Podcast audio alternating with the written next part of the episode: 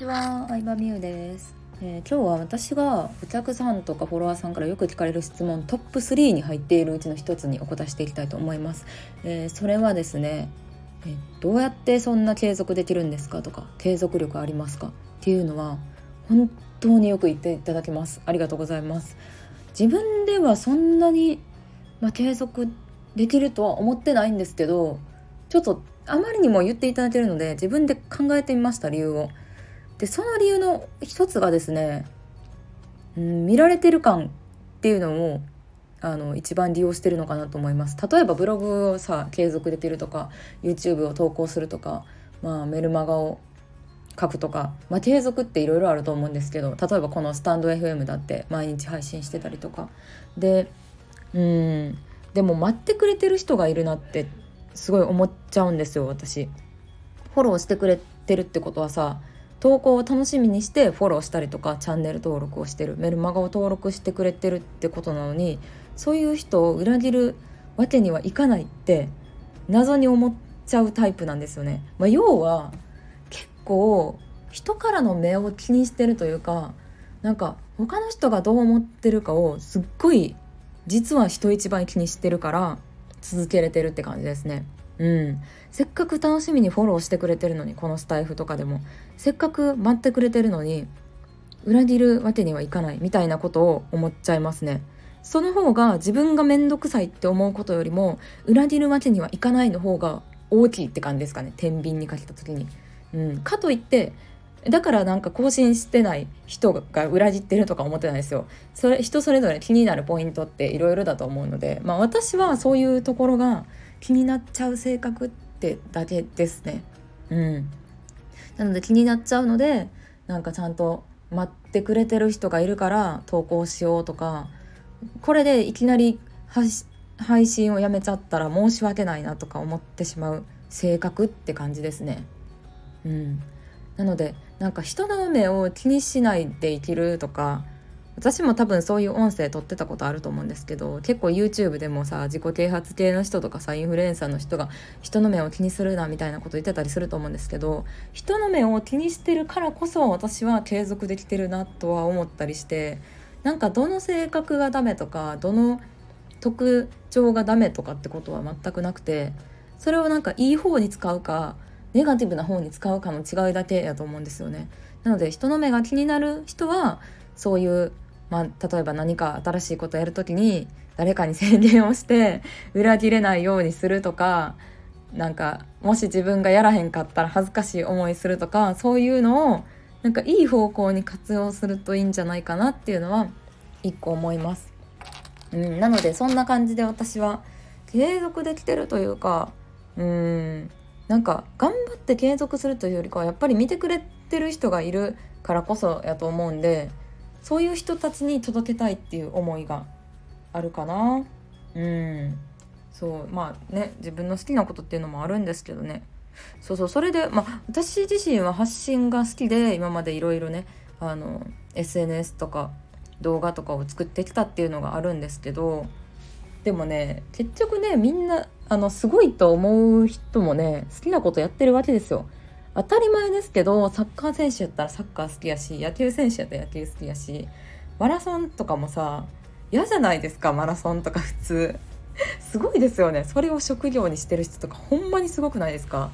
もう私なんて小学校のね冬のマラソンですらもう嫌すぎて鬱になりかけたというのにそれを職業にしてる人は信じられないんですけどあのアトランタオリンピックでしたっけ？なんか金メダル取った高橋尚子さんとかも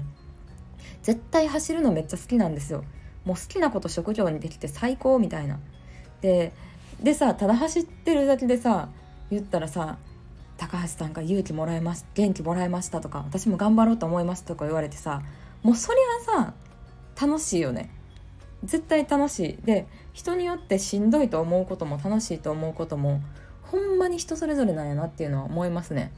うん。まああのそうだな。私からすれば例えばジムの仕事とか毎日同じことってできる人ってほんまにすごいなと思うし社交性のある人コミュ力のある人とかもそうですし陽キャなこう周りに人がいるような人とかもほんまにすごいなって思うしでもきっとそういう人はそういう風に生まれてきたんですよ。そういう星のもとに生まれてきたんですよ。だからなんかもうそういう人にはほんまにもうずっと人気者タイプであってほしいなって思いますし。まあ陰キャの私みたいな陰キャなタイプは陰キャで人間観察力があったりとか一人で考えるのが好きだったりするからそれを生かした方がいいと思うし。うん。なんかどっちにしても自分のことを知ることから全てが始まるなっていうのは本当に最近すごい思いますね。うん、なので自分が何でこれが得意なのかとかをよく考えるようにしてるんですけどまあ結局最初の話に戻るんですけど継続できてるのはやっぱ人一倍周りの目を気にしちゃうっていうのが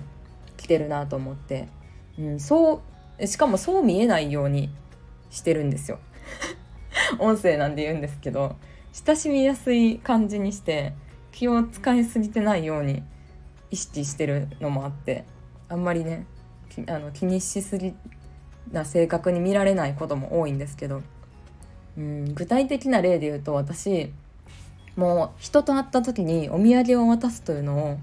やめたんですね数年前から実は。まあ、本当にありがたいことにさランチ会とかする時うん誰かとお茶した時にお土産いただいたりすることも多いんですけど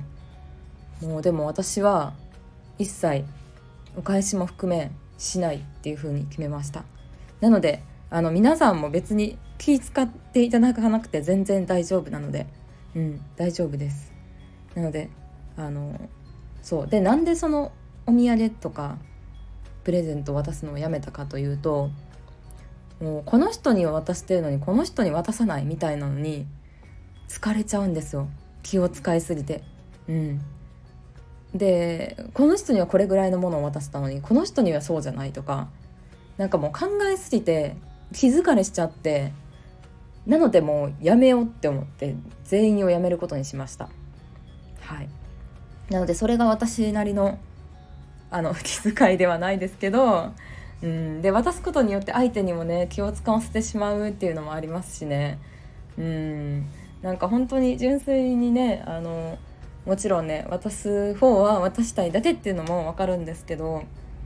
まあそんな感じであのちょっとずつですけど自分が気疲れしないように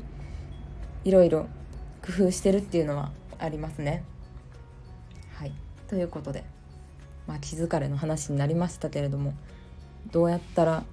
継続できるんですかというのに答えてみました。そういう性格なんですよ私は。更新しないと見てくれてる人に申し訳ないと思う性格って感じですね。